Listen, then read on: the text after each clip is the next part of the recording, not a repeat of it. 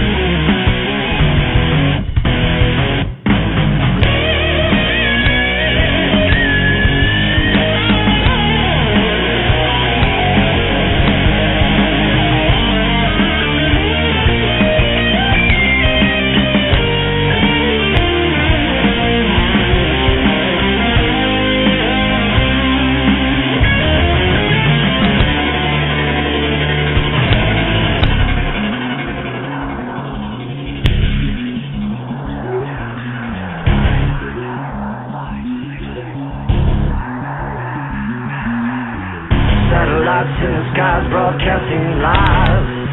Billions of people. Cameras on the streets tracking who we meet. and call this liberty.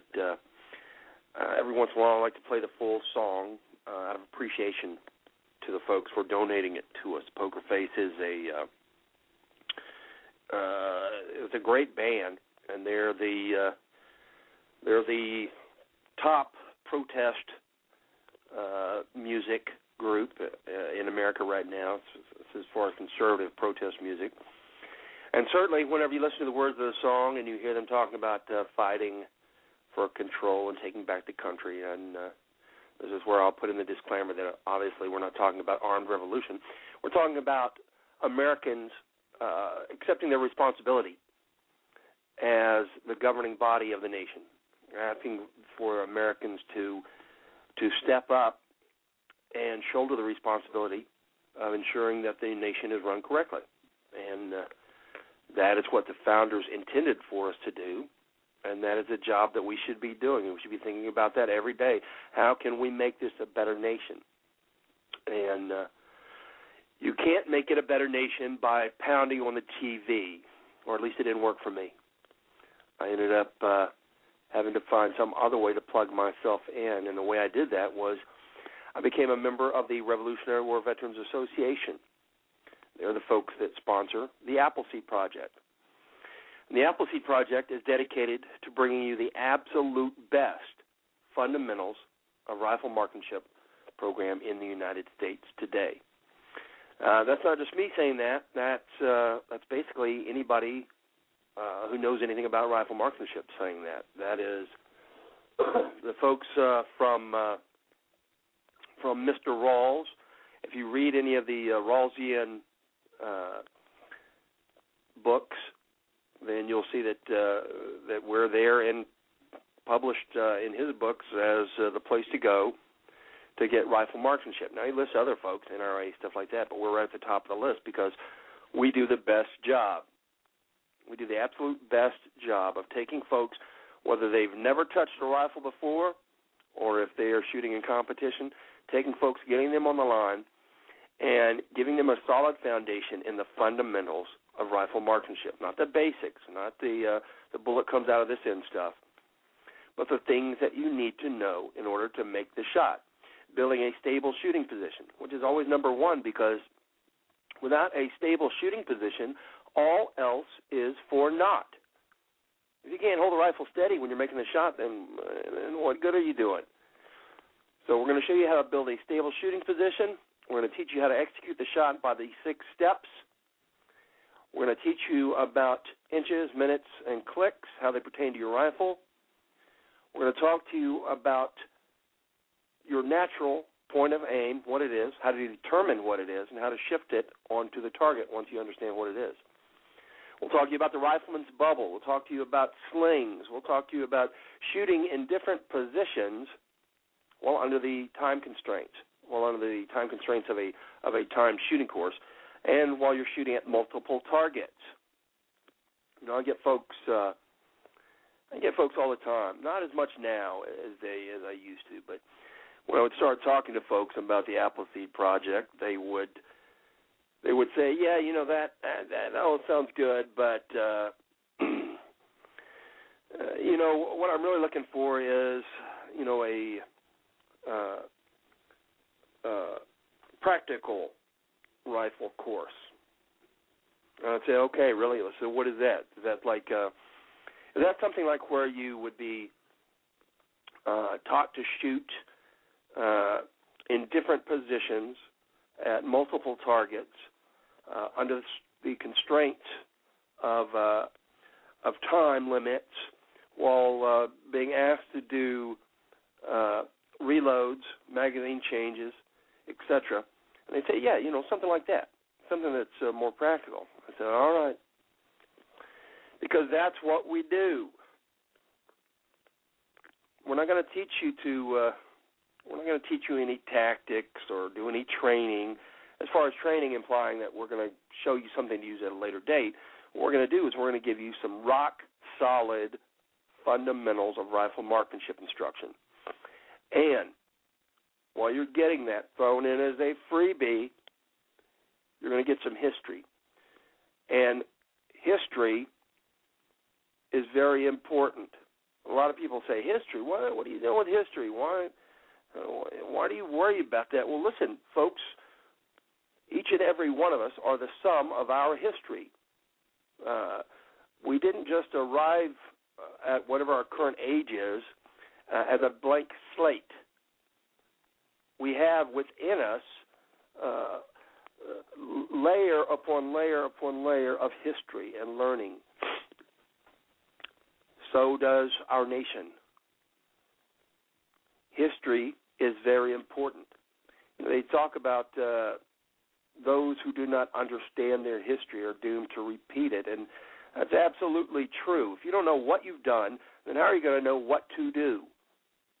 And the answer is by knowing your history. And thrown in as an absolute freebie at the Appleseed course is a ton of history. Now, we can't give you all of the history uh, of the last 230 plus years of America, but we can get you started by giving you a good starting point, and that's April 19, 1775. that's the day our nation was started. So we can talk to you about the events of April 19, 1775, who the players were, what they did, why they did it, and what the outcome of the day was.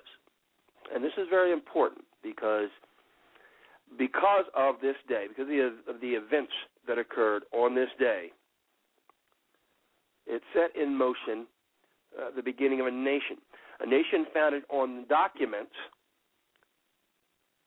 so that the events of April 19, 1775 never had to be repeated again.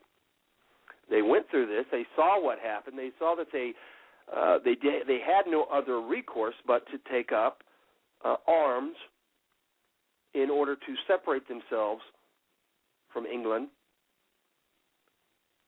And because of that, they developed documents, uh, absolutely brilliant documents, to protect us from having to do that again. So why isn't it working right now? Well, the the, the documents, the system that's put in place is still a viable system. The reason it's not working is because the folks uh, who were given the responsibility to work this system are not working it. That's us. The folks who are given the responsibility of ensuring that the government maintains its uh, duty as a servant to the people are no longer fulfilling their responsibilities uh, they've delegated those responsibilities to the government. Instead of saying uh, to the government, here we are the people, we are uh, the actual government, and you're going to do the things that we need you to do as a people, the things that we need you to do in order to provide for our well being, our safety, etc. Not you guys do what you think is best, because that's a, the level that we've fallen to now. We've fallen to the level where we've delegated this uh, to our representatives, to our senators and congressmen. We've delegated it to the point that they no longer ask the government, which is us, they never longer ask the government what they should or shouldn't do. They just do what they want to do, and some of them are good folks, and some of them are not so good folks. They do what they want to do because they feel that there's going to be little or no fallout from it. There are not enough Americans paying attention to what the government's doing for for them to get caught doing anything. The apathy level in the nation has grown to such a to such a point that that nobody calls them on what they're doing. Now, there's a lot of different reasons for this. We're not going to go into a whole lot of it, but I will say that uh, that for most conservatives, for most of the folks that I know, while they're upset about stuff, they they don't take it further. They, in their mind, in the minds of most good people, they feel that certainly uh, the government will not do things that are wrong. The, the government will not do things that are harmful because because they wouldn't. They wouldn't do that. And somebody certainly will stop them if they did. The only problem with that theory is that the people that are saying that are the people that are supposed to be stopping them. and that's what we're trying to do. That's one of the uh, one of the goals of the Appleseed Project to get folks off the couches and get the remotes out of their hands, get them on a firing line so that they can learn about rifle marksmanship. They can learn to shoot to four minutes of arc with a rack grade rifle and surplus ammunition, which means that they can put uh, 10 rounds uh, into uh, oh into a target a little bit bigger than a pie plate at uh, a quarter mile with iron sights. We're getting them to start there because that's a heritage that is passed down uh, from the founding fathers directly to us. Rifle marksmanship is one of the things that, as Americans, that is part of our culture and part of our heritage. And then while they're there, we're going to try to explain to them about their responsibilities, about the responsibilities that we're paid for in blood by the men and women who stood together in ranks on April 19, 1775, so that we would not have to. you have folks all the time. You hear the the internet, uh, the keyboard commandos. You know who I'm talking about. The folks that uh, are so ready uh, to say that uh, if anything happens, they're going to get in their bunkers and they'll have to pry their rifles from their cold dead hands. What good is that? That's uh, that's useless. Uh, if you've let the problems of this nation degenerate to the point where there's armed conflict, then it's over. It's ruined. It's destroyed. The documents designed to keep this nation uh, running uh, have failed. Uh, the documents didn't fail. The people failed. You can't say that when all else fails, I'll go and grab my rifle and I'll get in my bunker and I'll have the uh, uh, the MGM type uh, showdown. Because at that point you failed. You failed in your responsibility to maintain the nation, to safeguard the rights and freedoms of this nation. All the stuff that you have to be done, it has to be done, has to be done long before it ever reaches that point. So you can't just sit back and delegate your authority or put in as your own personal uh, your own personal period to a story that uh, that you will commit some type of a uh, harakiri uh, if everything goes bad, because that does nothing for anyone. What you have to do is to make a commitment to yourself, to your family, to your community, to your state, and to your nation that you're going to do everything you can, everything possible, so that it never reaches that point. Now that sounds like it's going to be a lot of work, doesn't it? well, I'm not going to lie to you. It is. It is going to be a lot of work. It's going to be a lot of uh, time-consuming work. You can't sit back and expect someone to do it for you.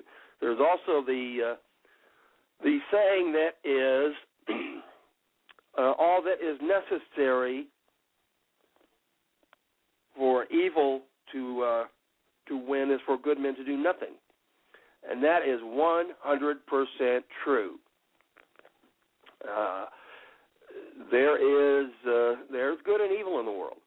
All right, there is, and uh, I'm not going to say that it's uh, that it's uh, always a concerted effort on an organized evil uh, to do things to damage the nation. But I will say that there is always a battle of good and evil. If there wasn't, why would we need police? Why would we need laws? Why why any of that? Because there's always going to be a battle between good and evil. And if you want evil to win, simply sit back and do nothing. Get on your couch, get the remote control, hit the uh, switches until you get to a good uh, 30 minute sitcom, something where uh, where everybody's happy and smiling, and uh, then there's some type of uh, dramatic problem that's introduced and it's resolved uh, within the uh, the actual 21 minutes of programming, and then everybody's smiling at the end. Everything's good. Everything's happy again, and then flip from that one, flip directly to the uh, next 30 minute sitcom, and you can live your life that way. you can live your life that way from one 30 minute sitcom to the next. and uh, that's not a lot of work. Unfortunately, that's also the uh, the recipe for failure. We have a debt that we owe the men and women who began this nation, the folks from April 19, 1775, all the way up to the folks today, all the way up to the men and women uh, serving in the armed forces, in law enforcement, in in uh, in uh, American uh, capitalistic ventures. we have a duty to ourselves first, and then to all of these folks to honor them by helping to safeguard the freedoms and liberties that so many died for from the beginning of this nation up till now. You can't just sit and do nothing. You owe it to yourself, to your family, your community, your state, and your nation to give, to pass down to the to the generations coming after you a better nation than the one you received, not a worse one. You can't hand something to your kids and say, you know, eh, sorry kids, this really sucks. Uh, the nation is pretty much a disaster now. And yeah, we could have done something about it, but I don't know. It was a lot of work, uh, and I, I had so many other things to do. Uh, there was a lot of football on during those years, a lot of NASCAR, uh, a lot of sitcoms, uh, you know, just a lot of stuff that I had to that I had to do that took precedence over safeguarding your freedoms and liberties. I'm going to be dead soon, so you know I'm not going to have to worry about it too much. But uh, your lives are pretty much going to suck from now on. Sorry. so yeah, it's going to be a lot of work. But there's no other way around it. There's nothing else. There's nothing else that can be done. I feel bad because I, I waited so many years uh, to see the problem because I, I was caught up just like uh, most of the other uh, ignorant, apathetic Americans. I'll put myself right in there with the ranks with them because uh, uh, I'm out uh, on my ranch, minding my own business, doing my work, and in my mind, I'm thinking certainly, certainly somebody's uh, watching out for my rights, for the rights and the freedoms of myself and my family. They're going to be taking care of me, so I got no worries over that. And uh, that's not really what happened. Uh, slowly, the erosion uh, of the rights and freedoms of this nation uh, were going on day after day. You've heard me discuss it many times. It's it's really hard at times to get folks motivated in order to do something about this because there is no there is no concrete enemy in front of us at this time. It's an abstract, nebulous uh, type of an enemy. It's a rust. It's a, a rust on the nation if there was uh, if there was a carload of uh, jihadists, uh, or or you know I don't want to pick on any one uh, group of terrorists, uh, if there was a, a group of Shining Path terrorists, or uh, or, or any other group with a truckload of explosives headed for the bridge that your kid's school bus has to cross in order to get home, is there a limit in your mind to uh, to the lengths you would go to to prevent that from happening? Not for me.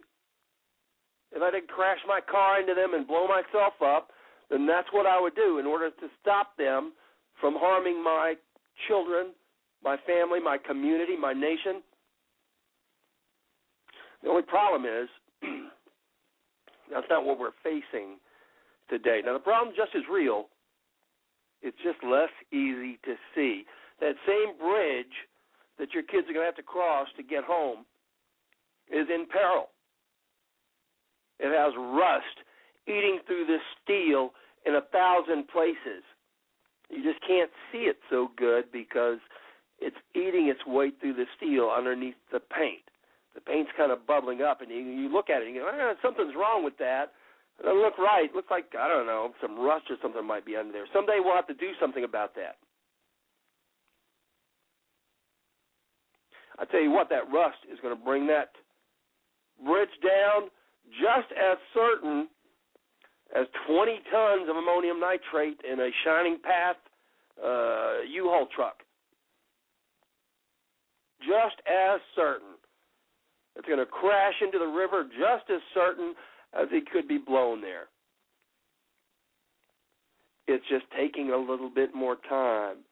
And it's not as glamorous, it's not as sexy to do something about it.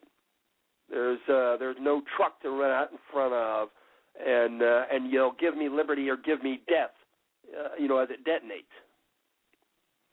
Instead, there are thousands of feet of steel that need to be uh, chipped clean and scraped and uh, sanded, and uh, places that need to be welded and repainted. That, and if you've ever done any painting, and most of us have, you understand that's one of the most hideous forms of torture that can be assigned to a person is to give them a job of scraping uh, and painting. It's horrible, and yet it has to be done, and that's what we're trying to do now. Now you can you can make it exciting, you know, in small ways. One of the ways you can make it exciting is getting involved with the Appleseed Project. That is a way for you to uh, to enlist your services uh, into safeguarding, protecting the rights uh, and freedoms of the citizens of this nation. There's plenty of other ways. Uh, for me, I found that the Appleseed Project was uh, was the best way for me. It was the best fit. now I know that currently uh, there's a lot of talk going on uh, on the uh, throughout the program, mostly on the forum, mostly on the forum or on Facebook, stuff like that, uh, of folks that are dissatisfied uh, with the program for one reason or another, and uh, nobody's going to say that you can't get dissatisfied with a program that you're volunteering for. All right, you're you're a uh, free man, free woman under the Constitution, just like everybody else is. Plus, you're a volunteer in the program. If you want to volunteer and help the program, great. If you don't, then don't. If you're dissatisfied with the program, either take steps to uh, to help correct what you see uh, as problems, take steps to correct them in a gentleman's fashion, or as a gentleman, bow out and go do something somewhere else. If I were so upset with a volunteer program that I was in that it was forcing me to go onto public forums and things like Facebook and stuff like that and write hateful and spiteful things in a public uh, forum uh, about the volunteer organization I was with. I can guarantee you I would have quit long before I ever had to uh, to sink to that level. I would quit and I would go to wherever my heart told me to go. One of the things that uh, that we as as patriots are absolutely excellent at is eating our dead, is punching each other in the face. Uh, long before anybody else will, I'm sure that the the evil powers that be uh, sit back and just laugh their butts off when they see us going after each other uh, like piranha. because what what do they have to do? They don't have to do anything. Uh, we'll eat each other to death uh, ourselves. We'll do it ourselves. We'll tear each other up. We'll punch each other in the face. My gosh, we don't even need an outside enemy. Uh, we'll destroy ourselves. Let's go. Hurry. Let's hurry up and destroy ourselves before before the bad guys do it. Doesn't that sound ridiculous? And yet, uh, we do it. And I'm not just talking about uh, Appleseed. I'm talking about all of the the gun culture folks. Always so ready to to yell at each other and go at each other's throat.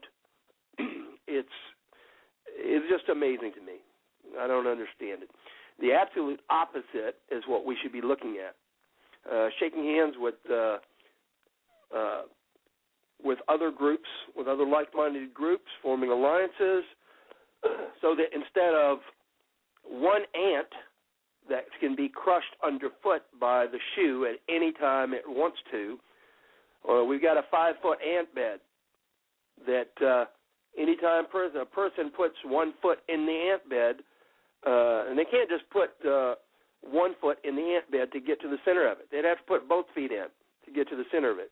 And uh, let me tell you, if you have any experience with fire ants, you put both feet in a fire ant uh, mound, and uh, you'll be busy for the next uh, 20 or 30 minutes uh, trying to fix the mess you got yourself in. That's what we should be doing. We should be making alliances with each other, strengthening our positions, instead of going after each other with machetes. All right, that's my that's my spiel on that. Well, at the beginning of the show, uh, what we always do is we give folks a chance to call in and thank their local crews. And uh, listen, I paid for fifty out of my own pocket. I don't get a penny from Appleseed for uh, for any of the radio stuff uh, stuff that I do, and it's it runs me about uh, you know, I guess about twelve fifteen hundred a year. And uh, I paid for fifty lines on the switchboard because I said, you know, if I ask folks to call in and thank their local crews, I'm going to get stampeded. I'm going to have a tsunami of people calling in to say thanks to their local crews. so that's kind of what I'm expecting from you guys during the first portion of the show here. When I say give us a call in and uh, and thank your local folks, uh, folks that have passed that have, Appleseed is a lot of work. All right, uh, I'm not gonna I'm not gonna try and uh, and sweeten this up too much. Appleseed is a volunteer organization, and uh, it's it's one of the uh, probably most time consuming and uh, and difficult job uh, organizations you can volunteer for because we're going to ask you to jump through a bunch of hoops uh, in order to help your fellow American citizens. Now they're not uh, they're not crazy hoops.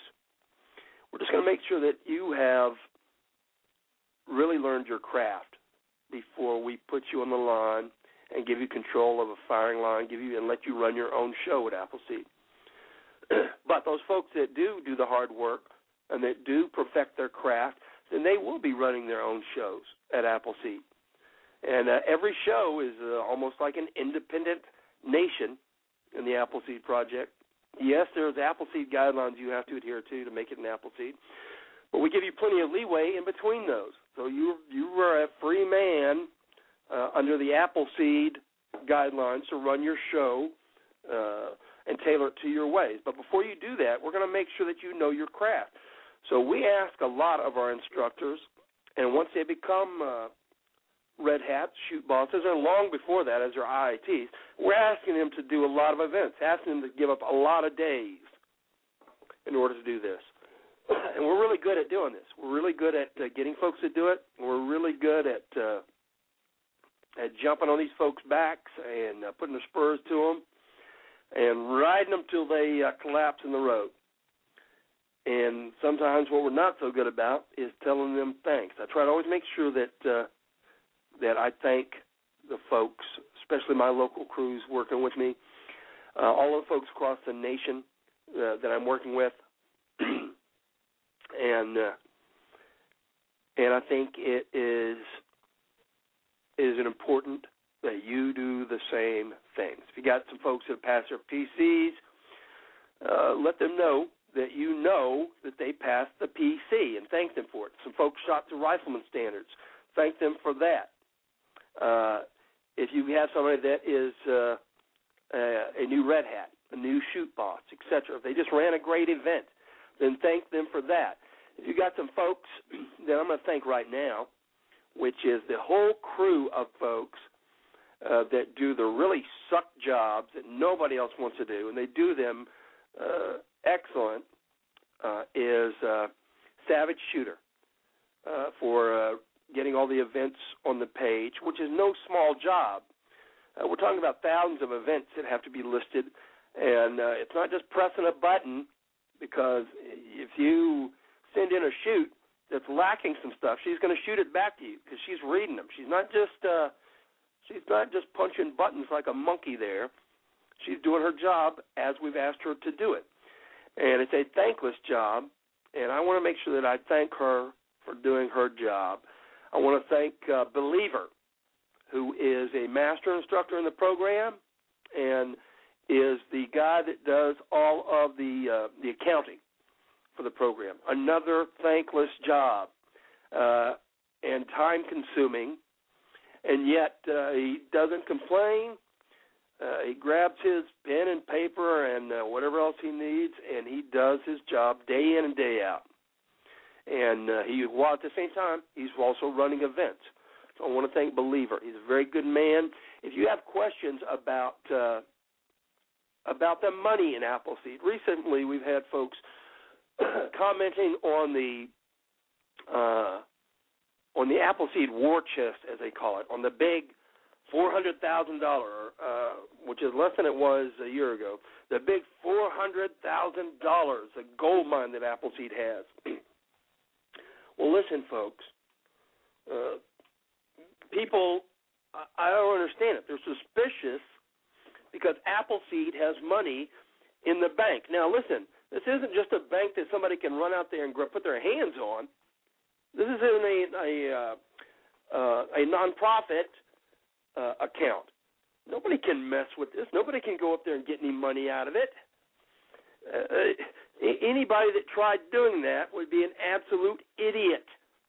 The IRS and all of the other uh, uh, agencies which cover this Believe me, they take a very dim view of jacking with nonprofit money, and they will put you in prison at the drop of a hat. They love doing that.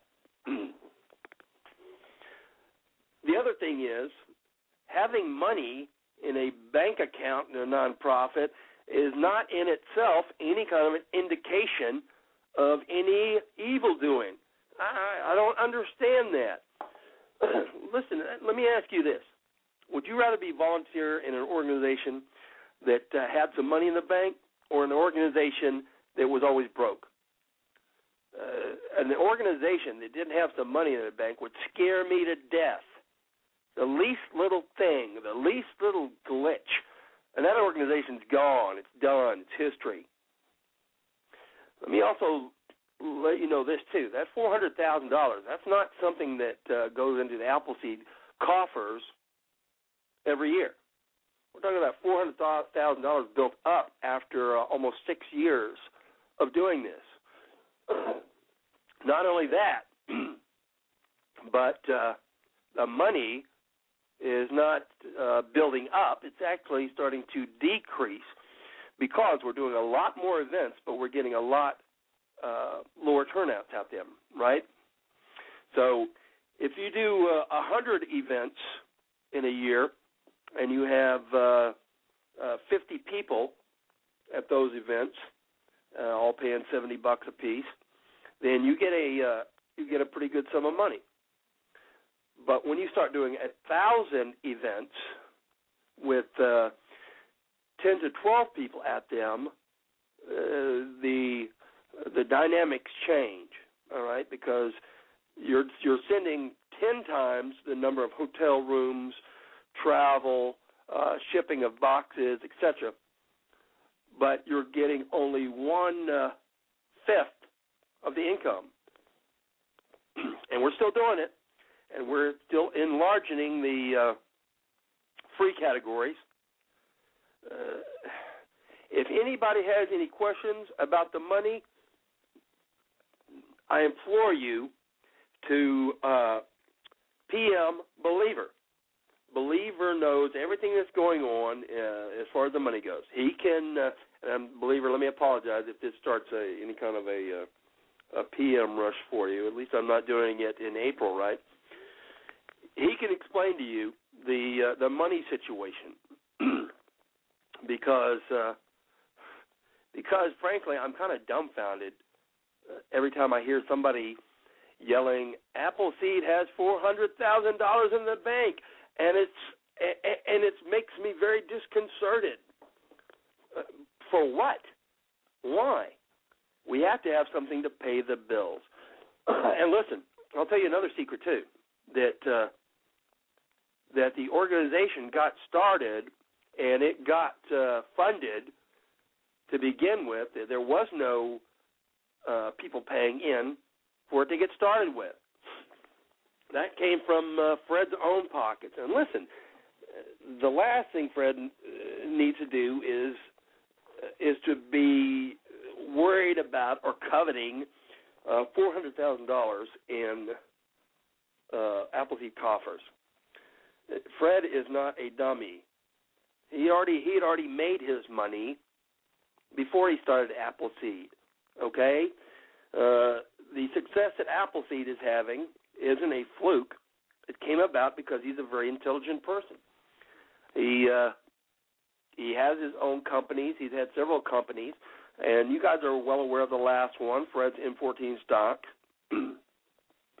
so, uh, so uh, Fred coveting uh, the small amount of money that is uh, in the Appleseed war chest is pretty ridiculous. He's put a ton of his own money into the program. The ads that you see in Shotgun News, uh, if I believe, I remember from speaking with him about it, I think they're running about 5000 or more a month. That's not coming out of Appleseed. That's him paying the money. 5000 a month for the full page ad on Appleseed. the uh, billboards. When we put billboards up, they're uh, fifteen hundred dollars a piece. Anytime people have needed money for uh, uh, for different things, for getting a range, for leasing a range, things like that. As, as far as I know, the ones that I know about, it's been given to them. So, if anyone still has worries about the money, PM believer, and if that doesn't satisfy you, if you still have some type of a uh, a worry about money in Appleseed, take your suspicions to some governing authority, have them run the Appleseed books. Otherwise, belay all the funny money uh, talk that's going on. It's it's ridiculous and it's beneath the people that are doing it. all right, what is that? Rant number two or three? uh, okay. Well, I got off on a uh, uh, I got off on a bit of a rant there, and I apologize for that. The main thing I wanted to say was I'd like for you guys to to call in and give thanks to your local crews. Let them know that you see what they're doing. Most of the time, that's all a volunteer needs to know is that people see uh, that he is expending his uh, valuable time, that he is putting effort into the program. The thing that will kill a volunteer organization quickest is people not being recognized, to think that their that their efforts are going unknown. All right, so Savage Shooter, uh, Believer, uh, uh, Don D, and uh, uh, Paul Hunt, Pop, Respiratory Pop, doing the uh, instructor promotions. uh, the folks on the advisory board. And listen, you guys that are holding, get, keep holding for just a minute because I want to go over something else real quick, and then I'll, I'll I'll put you on. Believe me, we'll give you your time on here. Uh, for those of you that know me, you know that uh, I've been with the program since it began, and I've been on every uh, every steering committee, advisory board, etc., that there's ever been. I've been in. Uh, I've been party to almost every single discussion about the leadership of the program that has gone on, and uh, I wish. You know, one time we were talking about having. Uh, uh, like the steering committees and the other boards, uh, giving uh, the general membership access as a read only, uh, but but there was no way for us to do it, so we didn't, so that you could see what we talk about there without having without having to worry about you guys without uh, a thousand people posting. But if you could see what was going on in these discussions, all, all of these uh, all of these claims of Fred being a dictator would be dispelled. like I said, I've I've been in and I've been party to almost every major discussion uh, for every bit of policy that's gone on in the program. And I'll tell you right now, I've never seen Fred run roughshod over any of the advisory boards, uh, any of the steering committees, or anything else. Anytime that, uh, and there's no, uh, the people in the groups have never been rubber stampers. None of them. They're all people that you know. There's not some shadowy uh, uh, circle of uh, uh, of advisors rubbing their hands together, uh, murmuring about uh, sticking it to the the Appleseed folks. These are all folks that you know. Your your own uh, friends and buddies that are doing that are members of the advisory groups or steering committee, etc. Anyway, there has never been Fred uh, sitting in a chair dictating things that were rubber stamped by the uh, the rest of the folks on the board. Uh, it has never been that way. Matter of fact, it's usually just the opposite. Uh, if you want to see some real good fights, you could go back to the archives of uh, steering and uh, WLX and advisory, and you can see the the arguments that have gone on. Sometimes Fred might want to do something that uh, that other people don't agree on, and they tell him. And there's not a case that I know of where he said, uh, uh, "To hell with all of you! I'm going to do it regardless if y'all think it's a bad idea or not. I'm going to do it anyway." I've never seen that happen. Uh, it's either been altered or scrapped, or uh, or it just died from nobody doing anything about it. Uh, at the same time, uh,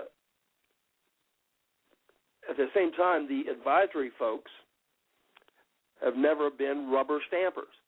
They, there are there are plenty of times when there have been ideas, and some good ideas and some bad ones, uh, that have either been shot down or the folks said, I don't agree with it, and I'm not going to do it. I'm not going to have a part of this. And uh, and that could be an idea that somebody else brought up uh, instead of Fred. For the most part, I'm telling you right now that uh, uh, everybody thinks that uh, Fred is uh, some kind of a uh, non non non uh, benevolent dictator, uh, and you know, he, to a certain degree, it is because it's his show. He's the one that started this. He's the one that uh, is running it. But I'll also tell you this: that I have no doubt whatsoever that if Fred uh, came across some folks that uh, that he thought were uh, true to his idea, his vision of what the organization should be, he would turn it over to them in a heartbeat because uh, he's done that over and over. Uh, he delegates, he hands things off to people. There may be a, a few small instances where he delegates, I mean, where he uh, micromanages stuff, uh, but they are very few. Uh, it, for the most part, uh, he's putting the uh, he's putting the control of ideas and stuff like that and policies, etc., into the hands of the people that come up with the good ideas. And unless they start driving them uh, into the ground at terminal velocity, he doesn't jack with it. Matter of fact, there have been plenty of times when myself and other folks have said, please uh, stop this person or, or throw them out, etc., and he wouldn't. Why do you think that uh, for so long there have been folks in the program that were that were thorny and uh, and causing trouble, etc.? Because because Fred refused to uh, throw somebody out just because they were uh, yelling and screaming or throwing a tantrum. So, uh, and the uh, that reminds me of another thing I'm going to rant about here too. I hear this all the time, folks saying, "We got a gag on. We can't say anything. We can't say anything on the forum, or we get uh, we get shut down." Blah blah blah. For the people that are saying that, you guys must not go to any other forums because I'll tell you right now that there is no other forum that I've ever seen anywhere that uh, lets folks go on and on and on and on without shutting the thread down. There's not one anywhere. You go to some of these other forums and just take a look. You don't even have to be a member. Take a look at what happens. Look at how many closed threads they have. They will slam them down in a heartbeat. They'll shut it off, and we don't. We don't. Uh, uh, we don't shut down. We don't lock threads unless they just get absolutely ridiculous. Uh, we don't uh, uh, hide or delete posts. So anyway, that's my uh, that's my rant on that. All right, uh, let me get to the callers. And thank you guys for waiting. I'm sorry I, uh, I started yelling. Uh, but uh, let me get to the callers. And listen, also before before anybody, uh, uh, let me uh, let me just tell you guys about some of the upcoming shows. I'll just tell you about one real quick. Next week we're going to have uh, Sheriff Richard Mack. You guys know Sheriff Mack. Anyway, he called me this week, uh, and uh, I actually had spoken to him uh, a while back, and we've been talking about this. Anyway, he's got the time. And He called me uh, this week and asked if he could come on to next week's show. and I said that we'd be glad to have him. He's got a new uh, project that he's working on, and uh, we're going to get him to come on the show and talk about that, and and give you guys a chance uh, to call and talk to uh, Sheriff Mack and ask him questions. All right, so that'll be next week. I'll get the uh, uh, the show URL and stuff posted so that you guys can uh, can have access to it. All right. Uh, let's see. I've got uh, okay. I've got a message here.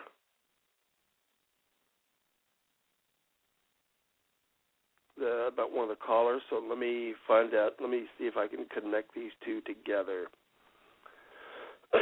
All right. Uh,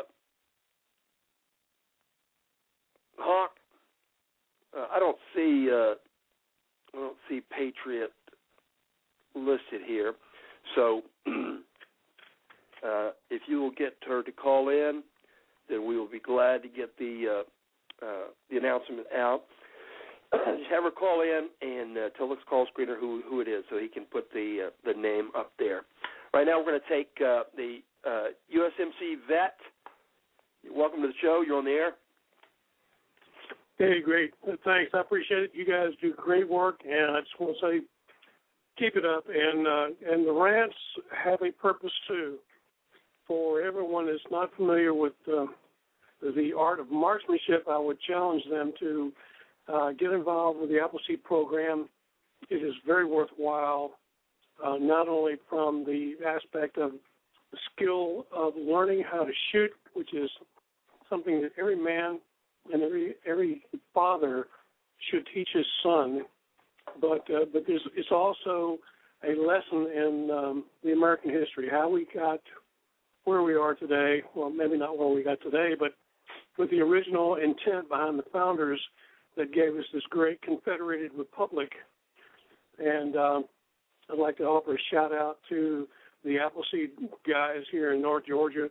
Sean Marangieri is a good friend of mine uh, that invited me to an Appleseed shoot to a range in Waco, Georgia, that is currently under attack by the local politicians. That um, whoever's listening tonight, uh, they can, you know, I'm sure you can get on the internet and and look it up. There's a uh, there's a there's a range in Waco, Georgia, that's under attack to be closed down, and and you know it's it's it's, it's Waco, Georgia. dump. Isn't that the uh, isn't that the camp from Band of Brothers? That I don't know, but it, it's basically just a very large, uh, many many acres. It's a garbage dump, and and you you drive in and you you have this this berm and this hundred yard uh, avenue that you can shoot down, and it's it's just amazing. Uh, oh, I think I heard about that. Didn't they shut it down for a while because uh because they had so many active uh trash dumpers out there? Am, am I thinking about that right?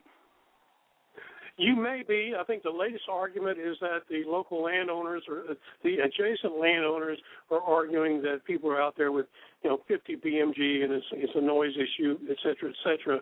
And uh, and even if that were the case, and it's not, even if it were the case, that's that's, that's not a good argument to close it down because it's the value achieved from teaching young people how to shoot, you know, 22 caliber, you know, Ruger rifles would easily uh, uh, overcome any objections. But, uh, Right. but I would just And- I Well, exactly. What you're saying about that is is the exact thing that I try and get across to folks. That's one of the uh, one of the purposes of Appleseed. You know, in Appleseed, we ask you to to come out and learn to shoot. You learn about the history, and then you do the main thing. The main thing that Appleseed is dedicated to is to getting you to understand that it's up to you to make yourself the best person you can be. That means getting involved. So I always tell folks, you get involved right, uh, starting right. You look down at your feet, and that's where you start. You start moving out in, in uh, ever increasing circles from there. Now that includes becoming a member of NRA, GOA, all of the uh, the uh, state rifle associations. It also means becoming a member of your local range, just for the fact that you uh, just stated, because the ranges in this nation they're going to come under ever more increasing pressure to close them down. It's going to take Yes. the concerted efforts of all of the people that are living uh, in those areas to become members of the ranges and to become supporters of the ranges and and to uh, to become involved in protecting them because if not, they're going to close them down one by one, and you're going to be left with nowhere to shoot. Yes, I have to agree with that. I'm reminded of the, um, I guess there was a, uh, a Lutheran minister uh, that was credited with saying that, you know, when they came for the tradesmen, I didn't say anything because I wasn't a tradesman. And when they came for the communists, I didn't say anything for the, uh, because I wasn't a communist. And, and, and so on and so forth. And uh, Martin Niemöller was this guy's name. And that's something that we as Americans have to confront is that uh, we can no longer sit on our hands and watch the liberties taken away from our friends and neighbors and associates because at some time uh, the, liberties will be taken from us. Right, and that's exactly one of my rants earlier. That's exactly what I'm talking about. Is that the gun folks, the gun culture folks, are so ready to punch each other in the face, they don't even need any other enemies. And at the time when they're saying, well, yeah, they're going after so and so range, but I don't care because I don't really like those guys anyway. And that's what's going to happen. Just what you said. Yeah, they're going after those guys, but guess who's next? It's going to be you. You can't uh, sit by. You can't punch each other in the face. You're going to have to hold hands. You're going to have to work out a program uh, of mutual uh, support, so that you, so that each of us is helping the other one instead of punching them in the face. Absolutely, and I would I would go on and I would say to everyone who's listening tonight that's never been in the, in the military, um, you know, I went through Marine boot camp and I went through Camp Pendleton and I went through uh, marksmanship training at Edson Range and I qualified as expert in the rifle.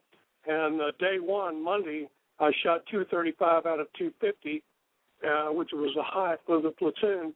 And uh, due to pressure from the drill instructors, I I didn't achieve that level on qualification day Friday. But I'll tell you this, I'll tell you this, that that when I went to the Appleseed training, and they started talking about um, uh, you, finding your your comfort level and finding your your your um, in fact I'm at a loss for words. You can you can get into the rigmarole of it for me to fill in the blanks, but but basically it, my experience at the rifle at the Appleseed rifle shoot what put me back in the boot camp because these guys know what they're talking about and they will help you learn how to shoot. All you have to do is follow instructions and um, and and learning how to shoot and becoming a marksman is what made America what it is. So um, that's all I got to say. And I just want to say I appreciate what you guys do, and I'm going to sign off and listen on the internet. Thanks. God bless. All right, listen. Thank you, USMC vet, and the rest of the folks there in uh, North Georgia. And be sure and tell uh, if you see uh, Son of Martha, if you see Ron out there, be sure and tell him I said hey, and uh, and keep doing what you guys are doing. And listen, you're welcome to call in any time. Matter of fact, I'd appreciate it if you'd call in. Uh, USMC vet and give me updates on North Georgia. I'd uh, appreciate that. You willing to do that? You bet. Yeah, certainly will. Be glad to. Be All my pleasure. All right. Thank you very Right. much, and uh, and we'll talk to you again uh, next time you call in. I'll look All forward right. to it. Take care. Seven five. Bye bye. Uh, okay. Now we've got Patriot Gal. She said she had some stuff to some information she wanted to get out to us uh, about the Great Oh. Plains. And uh, welcome to the show, Patriot Gal. Hey, Scout. I mean, it's great to be here. Oh, what do you got? Well, I had an interesting discussion with um, Fred the other day, and we were talking about Illinois things that are going on in Il- Illinois, and all of a sudden he starts talking to me about these other states, and I'm starting to think, what is he talking to me about these other states for? And then um, he said, well, Major Gal, you let me know if you want to be the regional coordinator for the Great Plains region, and I'll give you a day to give me an answer. so I said, oh, wow, he must have been in a great mood. He gave you a whole day to uh, give him an answer. well, first he said, I'll give you till tomorrow. And it was later in the evening. So he says, No, I'll give you a whole day to let me know. So, yeah, he really cut me some slack there. And I said, Oh, my gosh, Castle Mountain's going to have a fit on this one. well, fine. you know, anytime anybody's willing to step up, uh, one of the things that we've learned in the program is when if somebody opens their mouth to to step up for something, then that's when you yank as hard as you can and you set the that whole treble hook in their mouth and uh, start reeling them in. Uh, Right. Because because the program needs folks like you to step up and volunteer. Well, so I'm guessing that uh, that you took the bait and you're in. So so give us uh, give us a quick rundown because I'm sure you have already thought about this. Give us a quick rundown now of the uh, uh, of the stuff that folks can do to help you and what you're willing to do uh, to help the Great Plains uh, state. Well, I'll tell you what, I have not even talked with all the, uh, the state coordinators yet, but I'm figuring basically what we're going to do is the, the mission of Appleseed and what we need to do to get started is find those ranges, fill those lines, get new orange hats and red hats and green hats, and and just move forward. And that's really what we've been doing a lot in Illinois, and we've been working really hard here. And everything in Illinois is growing, and things have been going so well. I think that's why Fred asked me to to go do more.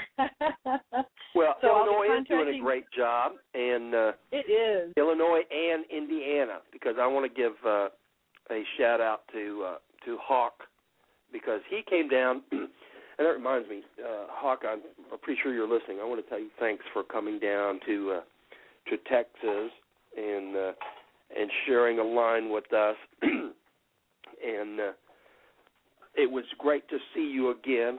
Great to uh, to be able to uh, to put my hand in your hand and and and be able to tell you face to face thanks for the stuff that you're doing, not just for the Appleseed program across uh, the nation, but for Indiana too. And Hawk is telling me that Indiana is uh, I don't know if they're already set, but I believe he mentioned the number of 140 shoots. which Oh, is uh, a huge number of shoots. Now, if I'm wrong, don't freak out, Hawk. Uh, it'll just it, it'll sound good, right? But uh, Indiana and Illinois uh, are really coming up uh, and really going up to speed there, and they should. The Indiana, Illinois, uh, Ohio, Iowa, the uh, all of the heartland uh, of America there, they should be leading the way. And uh, I'm really looking forward uh, to the exciting news that's going to be coming out of there over the next uh, the next few months because Mhm. the Indiana and Illinois folks have always uh, uh, they've always held Appleseed close to their hearts, and they've always done a great job of filling out the lines. Well, what can we do to help you, Patriot Gal? What can we do to to help you get your job done? Let folks know uh, some of the some of the simplest things they can do uh, to help you get your job done. Well, as far as just, um, you know, I, I'm a big believer in communication, and so that's where I'm going to be starting. If the, you know, I'll be contacting the state coordinators and meeting with them, seeing what their needs are in the states, and and I just think there are some needs out there, and so, again, any resources that I can give them based on what we've been doing here that is apparently working. You know, we had a meeting with Fred in Hawkhaven and Techris, and and Fred gave us that doubling goal, and since he's done that, and that was like three weeks ago, we have a list of 11 more ranges that we're ready to bring on board. And I don't know how many shoots we're going to get out of each one of those ranges, but if we get like three ish of, of shoots on each range, we've met that goal. So it's not impossible. It's not hard. It can be done. We just need to get in there and do it. Um, and so that's just what I'm going to bring to those states and see how I can help them do in their states what we've been doing here. Okay. Well, I just got uh, word from Hawkhaven. Uh, he posted here in the chat that they're going to do 1,200 shoots this coming Oh year. Oh my! I see that. 120. That's 120 scouts. I know it's 120. All right. I just like gave him a little bit of a, a coronary bump there. 120 I think we're looking. Listen, Yeah, we're looking at 78 this next year. Yeah, yeah. Well, doubling. You know, keep going, jumping that and doubling. When is it that we're going to hit two million Appleseeders? uh, yeah, I don't know. You got or me. something? No, I don't even remember. Well, listen, I'll We'll tell you guys there. some of the things that you can do right off the bat, and that is uh, to help out in your areas is just very simple things. All right, and that is uh, every time you see a range, look at the range, see if it is uh, uh, if it will hold an apple seed event. Uh, What I Mhm. mean is see if it'll hold. I just mean see if it if it has uh, a place for a 25 meter range for at least for centerfire rifles. If it does, then talk to them and see if they will uh, be willing to hold an event. And if they will, then put that in the pipeline. If you don't want to do it yourself, hand it off to your state coordinator. All right, hand it off to the state coordinator, Mhm. but but be out there looking. Uh, whenever you guys have folks at your events, don't forget to mention that we need private land for uh, Appleseed ranges and Appleseed events. Mhm. All right, because uh, private land is actually a lot easier to work around most of the time than uh, than public access ranges. So ask your folks, and a lot of folks there are willing to do it. Uh, they just haven't been asked yet. They're, they a lot of the folks have land, and uh, and land that you can use for this good, safe land for having an event. So be sure and Mhm. ask the shooters uh, when they're there on that Saturday morning or that Sunday uh, uh, evening. Uh, ask if anybody has some private land, uh, and would they be willing to host an Appleseed event? All right, you'll be surprised at the folks that you can get started thinking about that. Uh, then ask for uh, ask for stuff. Ask for stuff uh, that you can give away at events. You know, ask people to donate stuff. Uh, donate uh, products that they sell. Out in California, Bob is really good at that. Uh, Bob two ten, he's gotten folks to donate uh, knives and rifles and all kinds of stuff to the events. All right, uh, ask for those things. Talk to the uh, the radio stations and television stations in your area, and just ask them if they would mind uh, doing uh, covering an Appleseed event or letting some of the folks uh, come on the radio shows and talk about Appleseed. All they can tell you is no. All right? Mhm. and the, and they can tell you yes. so you guys be doing all this and heading it towards Patriot Gal, and uh, and let's get uh, let's get moving on this. Let's, get, rolling. working on it. You know, th- those are some great ideas. I was taking notes here because it's just so much fun. We have had so much fun in our Appleseed shoots in Illinois, and every you know, it seems like every one that we have, we say that was the best one. They just because they just keep getting better and better.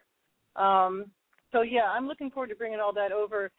You know, all the states are different, and they all have their own issues as far as distance and and people. You know, how many people they have, how many people they don't have. Uh, but we can start where they are and just grow from there. So these are some good ideas, Scout. Thanks. Right, and uh, you know there was there was there's always been uh, worry, uh, but on both sides of the fence uh, that folks have had about Appleseed. You know they've said uh, all kinds of bizarre things about Appleseed. I can't even. Uh, if you read the whole list of things that I've got, uh, all the different claims and stuff about Appleseed, you would. Uh, you would burst out laughing and sobbing simultaneously because uh, they're so funny. Most of them are so funny, and at the same time so heartbreaking Mhm. uh, that it would make you want to do both because it's no different than uh, than uh, the than the folks that uh, when the last uh, administration got put into power, the folks that were jumping up and down and clapping their hands and saying, "Oh, thank goodness, thank goodness." Uh, with this new president in, I don't have to pay my mortgage. I don't have to pay my health insurance. I don't even have to pay for gas for my car now. And uh, at first, you just start laughing because you go, "What a ridiculous numbskull!" And then after a couple of seconds, your heart just breaks. It just breaks because you realize they really believed that. They really believed it. Mhm. And if that is the level of the citizens of our nation, then we are in some serious trouble. And it's the same Yep. way with the things that folks will say about Appleseed. uh, I've read stuff all the way from uh, Appleseed is a terrorist training camp to Appleseed is uh, uh, teaching folks to shoot uh, gays and lesbians, and uh, it's it's absolutely ridiculous. And then we have folks on the Appleseed side saying, uh, I think that there are people uh, uh, coming to shoots that are uh, uh, that are undercover law enforcement or something like that. And I always say, uh, so what? Wh- Why would you care?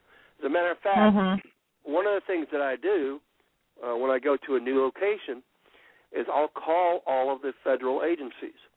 I'll call the FBI. I'll call the field offices, ATF, DEA, uh, the sheriff's department, the police department, the fire department, uh, the mayor's office. I call all of them and email them when I'm doing a uh, a new event, a new location, because I want them to come. I want them to be able to Mhm. put their fears to rest. I want them to see uh, that Appleseed is a viable, worthwhile program, and uh, and the easiest way to do it is for them to come. And uh, so I call all of the the different federal agencies.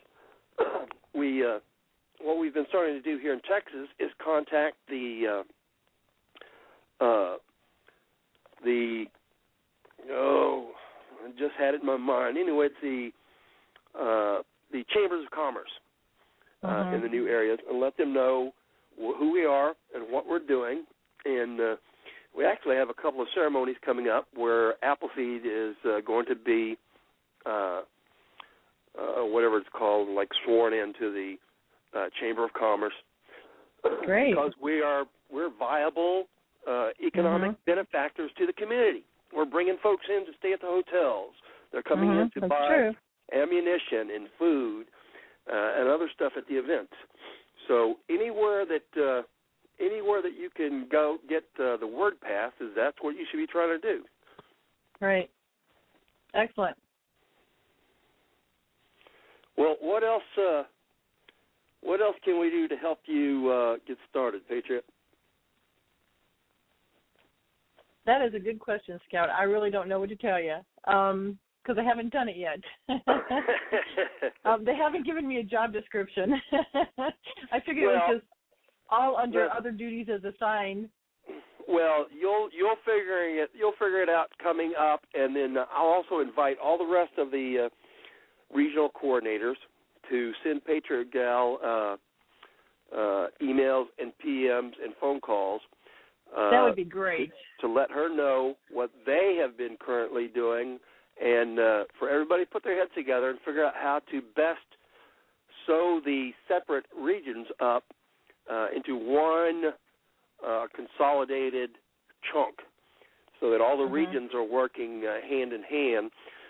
Instead of trying to figure out everything on their own, With the last thing we need is everybody trying to reinvent the wheel in each of the regions, each of the states, etc.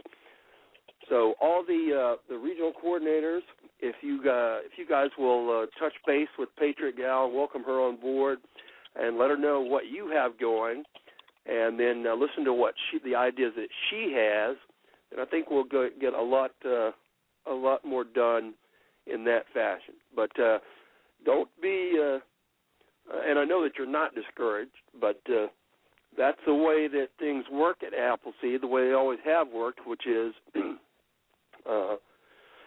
somebody has uh, when somebody uh, steps up and uh, either volunteers for a job or gets tricked into doing a job, then uh, then we throw them the ball and yell run. And That's uh, right. that's about how much time you have uh, to figure out what you're doing before you're expected to do it. Yeah. Well, I've learned to ask for help in this organization, and you know, certainly I don't know everything, and will never uh, say that I do. So I'm I'm open to any kind of help to get the ball rolling or running. All right.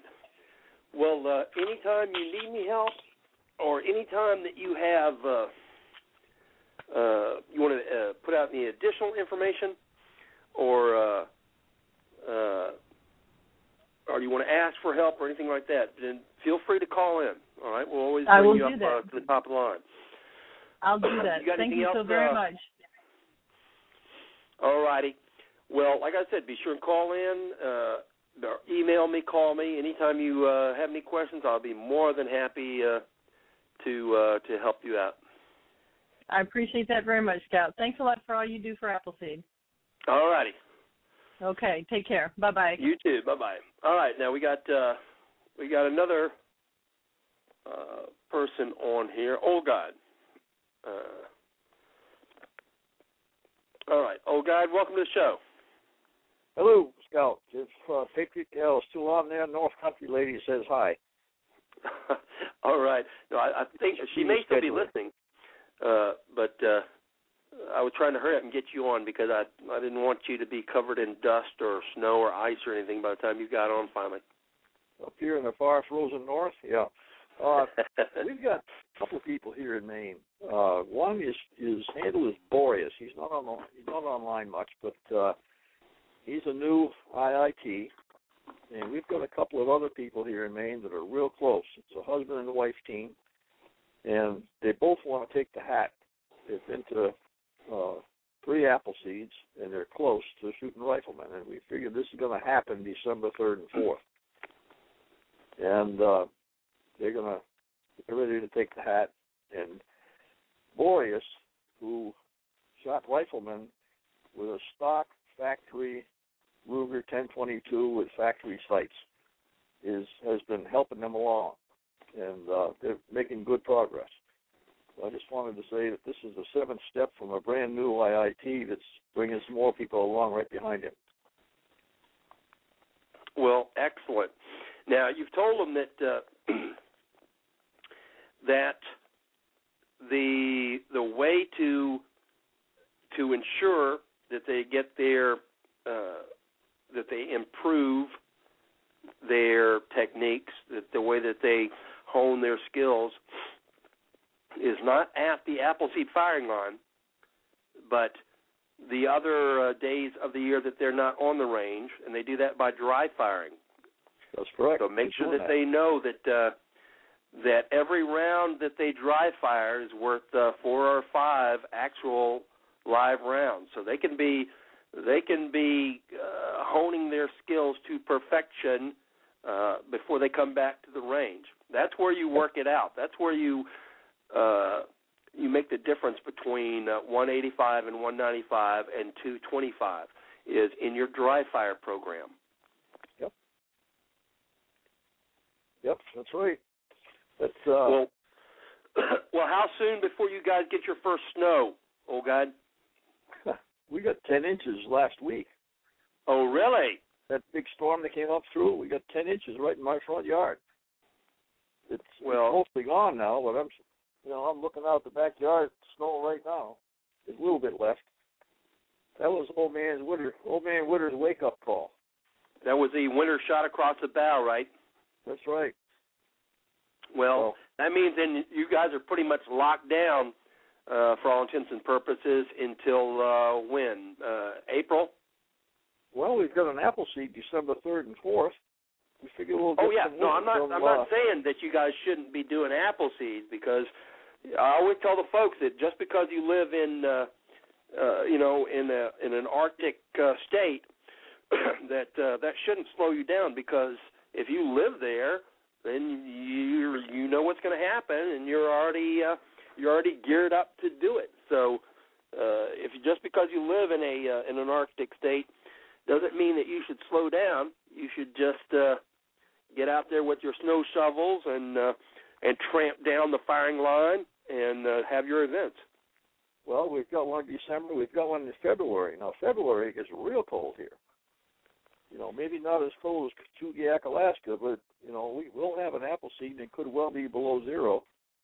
And it's going to be a one-day seed. On Saturday, the club has what they call the frozen Mosin, and they they bring out their Mosin Nagants and their World War II uh, battle rifles, and they bang away all day Saturday in the snow.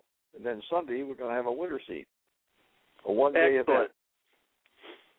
Excellent. Well, you know, there's no way to figure out what your gear does in cold weather except Yep. by being out in cold weather. That's the only way to figure it out.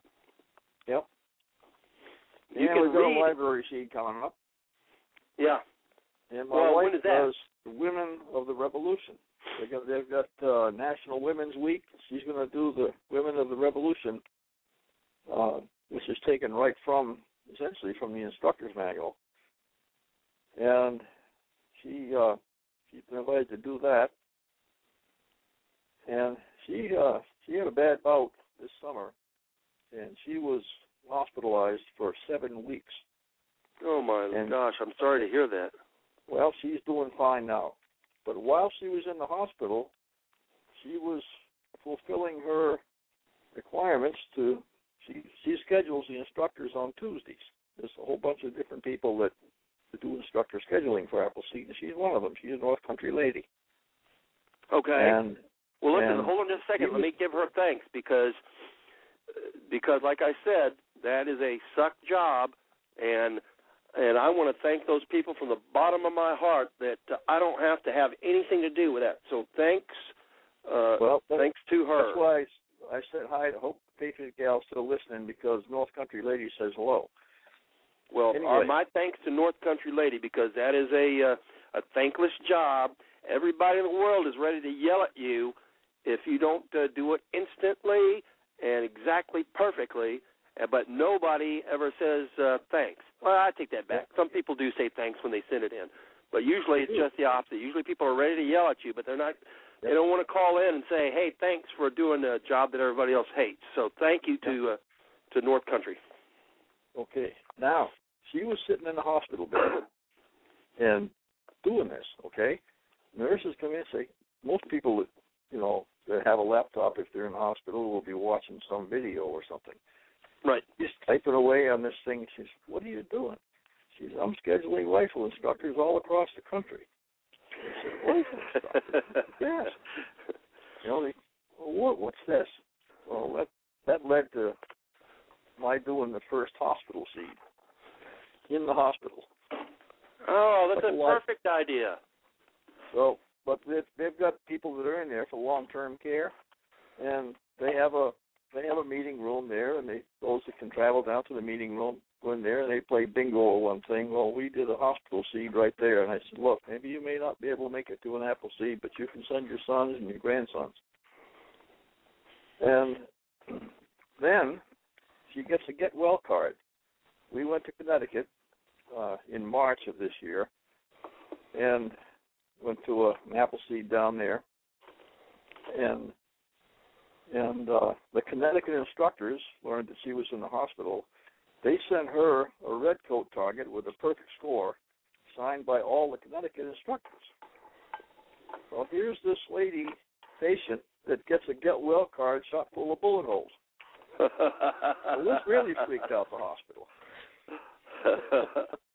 well, listen, I'm telling you, I I was in the hospital uh, many years ago for an extended stay. I got uh run over by a vehicle and I ended up in the hospital for a long time and I'm telling you that I would have loved to have uh had somebody come in there and do something like a uh a hospital or Apple uh library seed. So uh you got a nice captive audience because they can't get away. Yep. Well, I just, but Well, I that- wanted to, the purpose of my call tonight before Patriot Gal got on was to uh, to give an attaboy to Boreas, who is our new IIT and is bringing along some other people right behind him. Okay.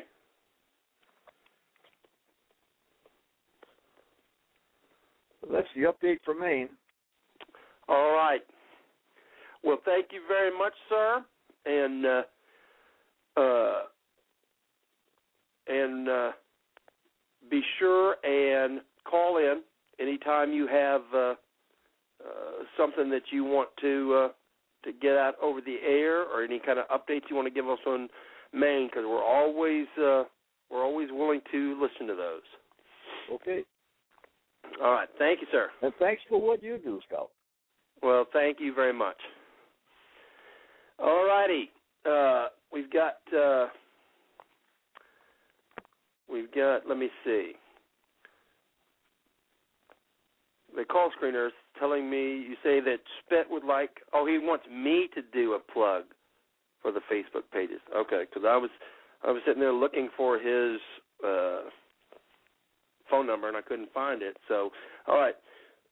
uh, here is my request uh, for you guys, and that is the uh, Texas Appleseed uh, page uh, is the Appleseed Facebook page. I, I guess we're real close to uh, a certain number of likes. Anyway, if you guys would uh, would head over to the Texas Appleseed page on Facebook and hit the likes button, then you'd be doing us a great big favor. And when you do, uh, make sure that you, uh, if you have a reciprocal page, that you uh, make a notation in the comments and say, uh, come over and hit us at uh, Appleseed, Ohio, or Appleseed, uh, Illinois, or Appleseed, California, wherever. And we'll do the same so that we're mutually supporting each other's Facebook pages.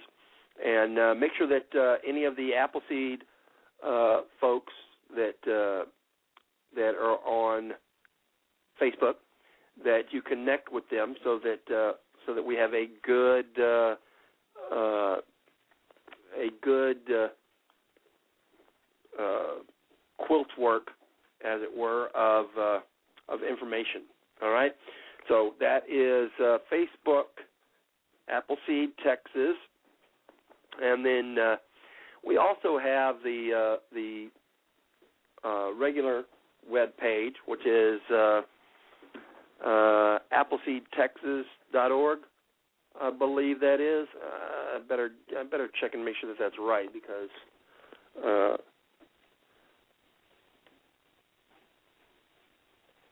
okay, because uh,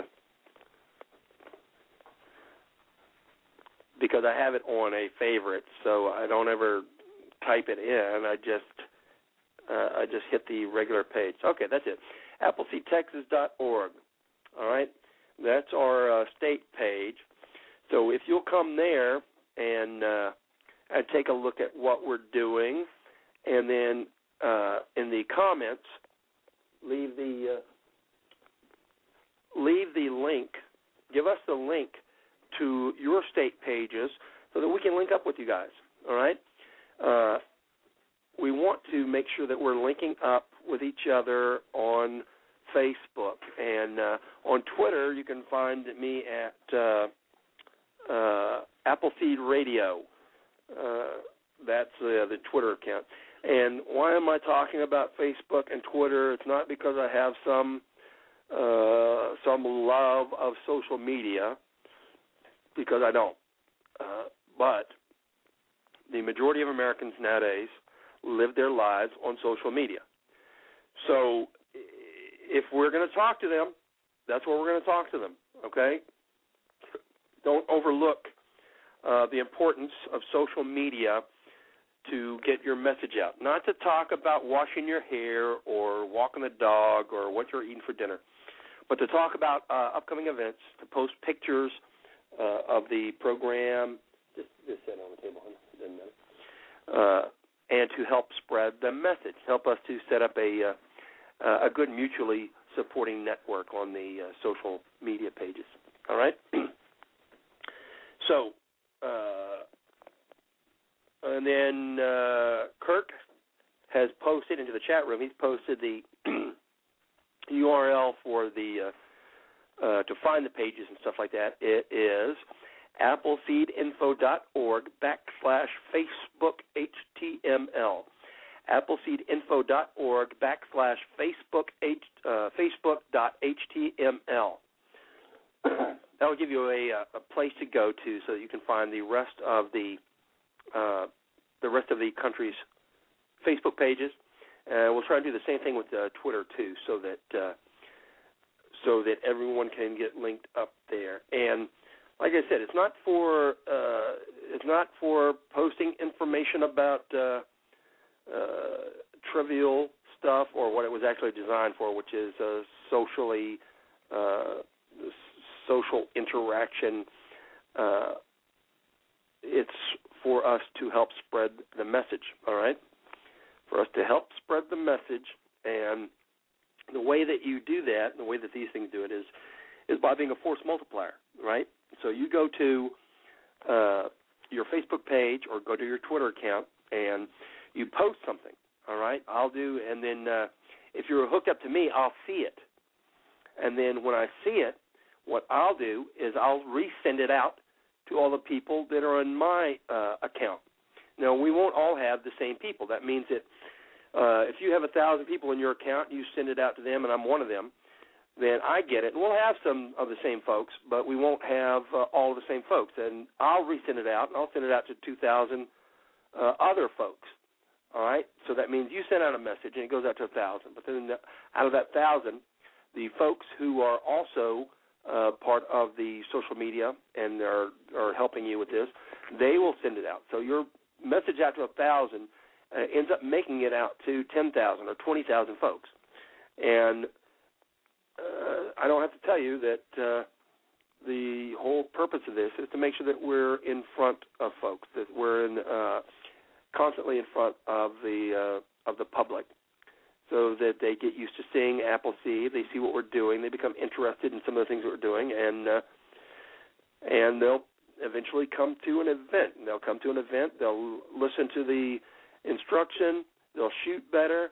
Uh, they'll listen to the history. They'll decide that uh, they have to shoulder their fair share of the responsibility of uh, safeguarding the freedoms and liberties that living in this nation affords them, and we'll get a helper. So that's the point of this. All right.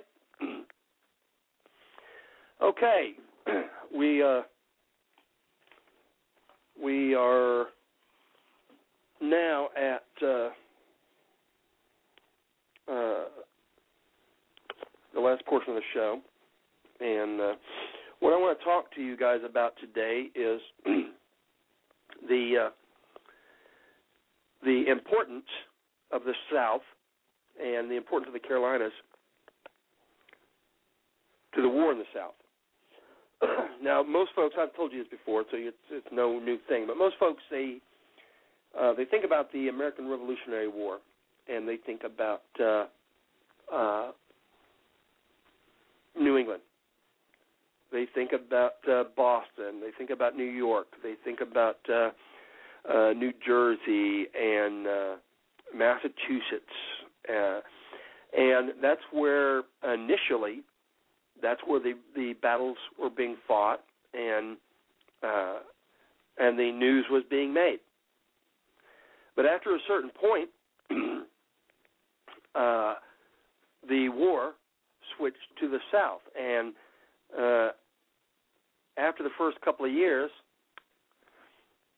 the war was actually mainly fought in the south, and people don't think about that a lot. They don't think about uh, uh, Georgia or Carolina uh, and Virginia being uh, battlefields of the American Revolutionary War, but they were, and they were the most important ones. Once the British uh, were driven out of the Carolinas, it was pretty much, uh, for all intents and purposes, it was it was the end of the battle. Uh, they had been fought to uh, almost a standstill in the north. Uh, they had switched their campaign over to the south, and then in the south,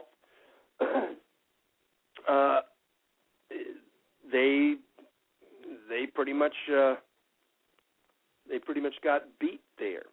As the war drug on, it's no different than uh, than any of the wars that you see even nowadays. You know, the first uh, few years of the war, uh, people are very active in it, and they're very uh, uh, they're pushing for it, and they're patriotic, and and on and on. As the war drags on, the the fervor dies down. Uh, the ugliness becomes more apparent. Uh, the uh, the opposing side, which uh, in in our case was the uh, um, the Continental Army, and uh, to uh, to uh, an almost equal amount was the new Continental Navy, because uh, England was fighting a war thousands and thousands of miles from their doorstep, which meant the uh, supply chain was a very extended supply chain just to get to the shores of North America. Once they landed on the shores of North America, then any of the battles that they fought in the interior uh, produced uh, an even greater supply chain uh, that could be uh, harassed or destroyed uh, or broken on land by the uh, by the combatants on land, and that's exactly what was happening. The the British were uh, suffering a great deal of attrition on their ships at sea. Uh, the uh, and many people think of this as the the Continental Navy that was doing this. Uh, the Continental Navy was only to a, a small degree doing this. It was actually the greatest degree was done by privateers. Uh, that is, private ships uh, who have been uh, commissioned, uh, who received a letter of commission uh, from the Continental Congress to uh, to seek out and capture uh, ships of the line of uh, of uh, the British or their allies, and to confiscate them, and then they would uh, take those confiscated ships and the materials on it, and sell those for a profit, and it became a great uh, a great uh, commercial venture. Many of the folks uh, that were fighting on land ended up giving that up because it was hard it was hard uh, life fighting on land and ugly and dirty and dangerous, and there was no money in it. The uh, the regular troops weren't getting any money. Uh, they fought for, in some cases, years without any pay. However, if you switch over and became a commercial privateer, uh, you could share and get a direct profit uh, from a direct share uh, of the British ships that were captured. All right, in the the South, uh, in the Carolinas, you had a great deal of the roles be, uh, of the uh, the combatants being taken over by the partisans, and uh, of those, one of the uh, the most famous ones there was Francis Marion, and uh, he became known as uh, the Swamp Fox because of his uh, intricate knowledge of the uh, of the areas and his ability uh, to to fight what is considered like a guerrilla warfare battle. Uh, he wouldn't fight in, in very many pitched battles uh, in a uh, uh, in the regular uh, mode of stand-up warfare, but uh, he did a great deal of interdiction.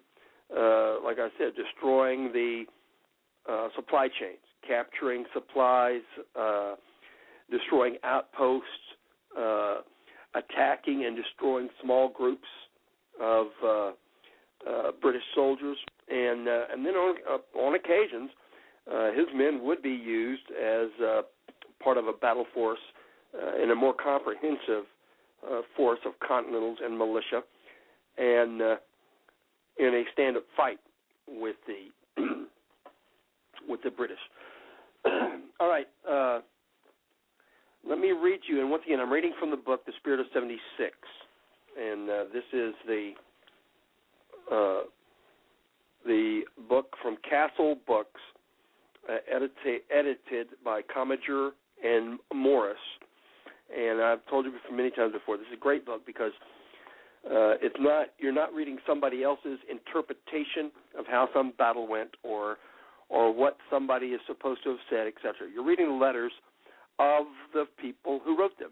All right, and uh, now of course you when you're when you're hearing this, when you're reading it, you have to understand that that the people who are writing them are also not writing the letters after reading a story about the American Revolutionary War. They're simply uh, relating their specific knowledge of the specific event that they're talking about. So they don't, in many cases, they don't know what's going on in the rest of the nation, but they're just talking about what uh, what specifically is happening to them, or what they specifically uh, uh, they have knowledge of. All right, uh, right now we're going to read about the partisan role in the reconquest of South Carolina. All right, the campaign for regaining South Carolina moved quickly into high gear. In the short space of two months, all of the interior posts were reduced, and the state, in large measure, brought once more under Patriot control. In that achievement, no inconsiderable part was played by Francis Marion, who, in cooperation with Light Horse Harry Lee, began systematically to cut Rawdon's tenuous communication lines between Camden and Charleston. The task of investing Augusta in 96 was assigned to Pickens, and Greene moved directly against Camden. This was civil war, and it was ugly. All right, uh, there's no more of an ugly war than in a civil war. Uh, whenever, whenever groups of folks that know each other and have a long history uh, with each other, when they fight, it always turns ugly uh, right from the beginning. You saw this in the American Revolution. You saw this in the Civil War, the war between the states.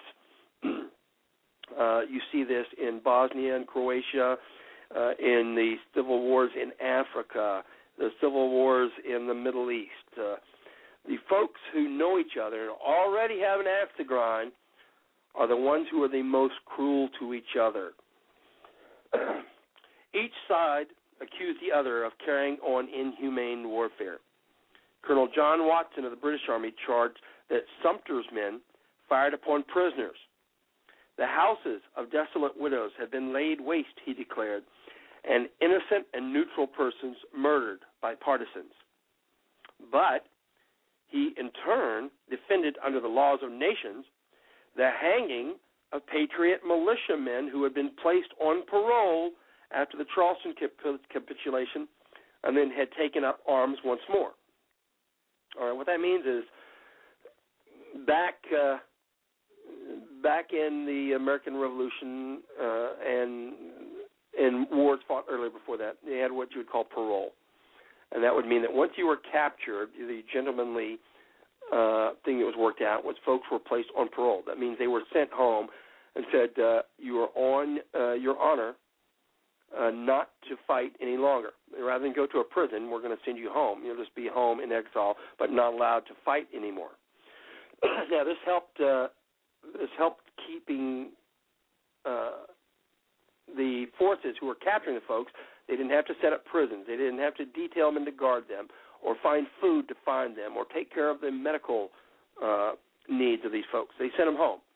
What they would do is they would take their names and they would uh, put them on a list of folks who had been paroled and no longer allowed to fight.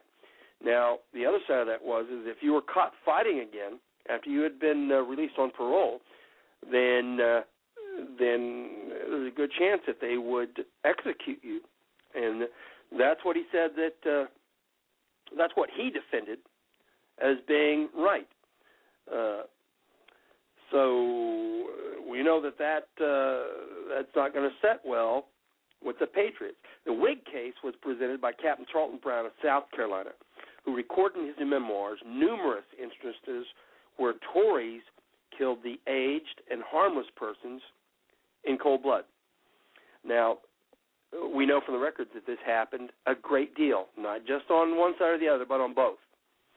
Uh, because in a partisan or guerrilla type warfare, especially in civil wars, uh, it's very it's very prevalent. You know, if you have uh, uh, your one of your family members or one of your friends killed by uh, the the militia or the uh, the non-regular military, then a lot of cases the first uh, their first recourse is to go and seek revenge, and so they do. They go out and kill a whole bunch of other people. Well, now all of those people's friends and folks they want to get revenge, so they do it back and forth, and you have an escalating a situation where you have an escalating uh, circle of violence. Both sides were equally guilty. As Andrew Jackson, who was a youthful participant, later put it, in the long run, I'm afraid the Whigs did not lose many points in the game of hanging, shooting, and flogging. They had great provocation, but upon calm reflection, I feel bound to say that they took full advantage of it. But the main objective of each side was to kill fighting men. In this kind of merciless guerrilla warfare where Jackson had his first brush with the enemy, he reminisced about his role in the revolution to a number of his friends. According to one account, he was, along with his brother Robert, a member of a company of some 40 Whigs assembled at the Waxhaw meeting house. The defenders were deceived by a ruse as the British surprised the Patriots by placing a body of Tories wearing the dress of the country in advance of the Redcoats. So you had the Redcoats coming, but in front of them there was a big crowd of folks that uh, were dressed as the locals. and by the time they saw it, it was too late. You had the the Tories and the Redcoats upon the uh, all the Whigs that had assembled at the Waxhaw meeting house. Eleven were taken prisoner, and the rest scattered. Young Andrew was trapped by Tory intelligence at the home of a Patriot fighter. The dragoons smashed the furnishings of the house to pieces. The British officer in command ordered Jackson to clean his high jackboots. Jackson, now you know we're talking about Andrew Jackson, the uh, future president, the hero of the War of 1812. Uh, at this time, I believe Jackson was either 13 or 14. Anyway, he's been captured at the home of a uh, of another patriot. they destroyed the furniture, and then the officer in command told Jackson to clean his boots. Jackson replied, Sir, I'm a prisoner of war, and I claim to be treated as such. Well, the officer wasn't uh, very happy with the reply. He actually took his sword and brought it crashing down on Andrew Jackson's head, on the young boy's head. Jackson uh, threw up his left hand to block the blow, and yet he carried to his grave two wounds one, a deep gash on his head, and another on his hand. He almost had uh, his hand and fingers severed by the sword, and he almost had his skull caved in. He would have been dead, except that he put his hand up to block the blow. The uh, the officer in charge uh, had every intention of killing him uh, by chopping him in the head with a sword, but uh, Andrew put up his hand and uh, and saved his life while receiving a, a very desperate wound that he took with him to the grave. now, uh, Andrew Jackson, he didn't speak much about his participation in uh, the American Revolutionary War uh, to many folks, but uh, he did talk to it to a friend named uh, Francis Blair, and this is what Blair, Blair uh, wrote down. He's writing this down that uh, as Jackson's uh, story to him. I witnessed two battles, Hanging Rock and Hobkirk's Hill, but did not participate in either. I was in one skirmish, uh, that of Sands House, and there they caught me, along with my brother Robert and my cousin Tom Crawford. A lieutenant of Tarleton's Light Dragoons, Dragoons tried to, to make me clean his boots, and he cut my arm with a saber when I refused. After that, they kept me in jail at Camden about two months, starved me nearly to death, and gave me the smallpox. Finally, my mother succeeded in persuading them to release Robert and me on account of our extreme youth and illness. Then Robert died of the smallpox, while I barely escaped death. When it left me, I was a skeleton, not quite six feet long and a little over six inches thick. It took me all the rest of that year, 1781, to recover my strength and get flesh enough to hide my bones. By that time, Cornwallis had surrendered, and the war was practically over in our part of the country. I was never regularly enlisted, being only 14 when the war practically ended. Whenever I took the field, it was with Colonel Davie, who never put me in the ranks, but used me as a mounted orderly or messenger, for which I was well fitted, being a good rider and knowing all the roads in that region. The only weapons I had were a pistol that Colonel Davie gave me and a small fowling piece that my uncle Crawford lent to me. This was a light gun, and it would kick like 60 when loaded with a three quarter ounce ball or with nine buckshot. But it was a smart little gun and would carry the ball almost as true as a rifle, 15 or 20 rods, and threw the buckshot spitefully at close quarters, which was the way I used it in the defense of Captain Sands' house where I was captured. I was sorry about losing the gun there, as about the loss of my own liberty, because Uncle Crawford set great store by that gun which he had brought with him from the old country. And besides, it was the finest gun in that whole region. Not long afterward, while I was still in the Camden jail or stockade, some of Colonel Davie's men under Lieutenant Curriton captured a squad of Tories, one of whom had that gun in his possession together with my pistol that Colonel Davie had given to me. The Tory's name was Mulford. The gun and the pistol cost him his life. Davie's men regarded his possession of them as prima facie evidence that he had been a member of the party that captured Captain Sand's house, sacked and burned it, and insulted the women of his family. He pleaded that he was not there, that he had bought the gun and pistol from another Tory. Davie's men told him it would do him no good to add lying to his other crimes, and hanged him forthwith, and afterward restored the gun and pistol to their proper owners. The Tories also got the horse I had when I was captured. It was a three year old colt, a fine fellow, belonging to Captain Sands himself. He was hid in the woods when they attacked the house, but they found him the next morning. The colt was also retaken about six weeks afterward. The Tory who had him was not hanged because he had been shot through the stomach before he surrendered and he was already dying. Take it all together, I saw and heard a good deal of war in those days, but did nothing toward it myself really worth mentioning. This is uh, from Buell, who wrote The History of Jackson. uh, all right, I think we've got uh, time for one one last letter. I didn't get as much out as I uh, as I wanted to about uh, about the the folks. uh, let me see. Let me try and get. Uh, uh,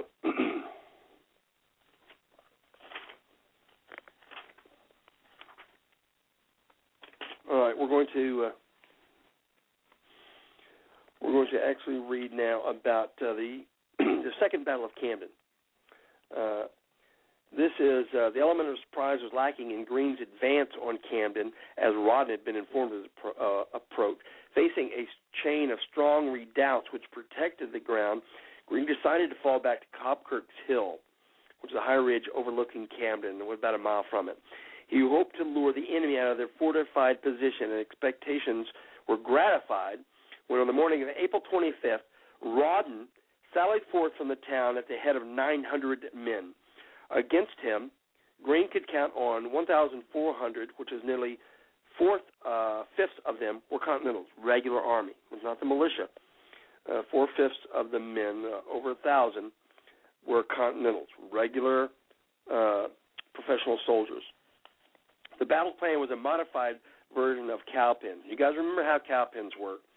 How they'd set up the uh, the militia in front, ask them to fire two rounds, and then pull off, thereby sucking the uh, uh, Tarleton's men into the trap, and then having them faced by the regulars, the uh, regular Continental troops, and then surrounded by the regulars and Washington's cavalry. uh, all right, this almost worked, but here we have a problem. We have uh, well, I'm not going to have time to to finish this letter towards you. so what I'll do is I'll make a mark here in the book to to finish talking about the war in the South uh, at a later date. Let me tell you one thing that uh, one of the reasons that Marion was so successful. It was because he practiced uh, he practiced great field tactics. He never stayed in the same place two nights in a row. Uh, he was never, his men were never uh, in their tents or sleeping uh, at daybreak. He was always ready. He was always prepared, and that's what kept him ahead. He stuck to the rules. He stuck to the guidelines, and and it meant that it meant that he he survived. okay, uh, one last thing. Uh, thanks to all the folks who who are doing commercial ventures, and uh, we have one here in Texas called Battle Road Shooting Center. You can find us at uh, battleroadusa.com, and we have some events coming up in uh, November and December. November 12th and 13th still has a couple of uh, slots left for level one and level two handgun. And December 3rd is the instructor shoot, where we'll be giving uh, instructors a discount, a deep discount uh, on uh, the level one handgun. So be sure and come to that. Thanks to everybody uh, who called in tonight, and uh, and thanks their friends and their folks. And uh, we will see you again next Thursday for Sheriff Mack. Don't forget, we'll have Sheriff Mack next Thursday, 7 p.m. Uh, Central. Thanks and good night.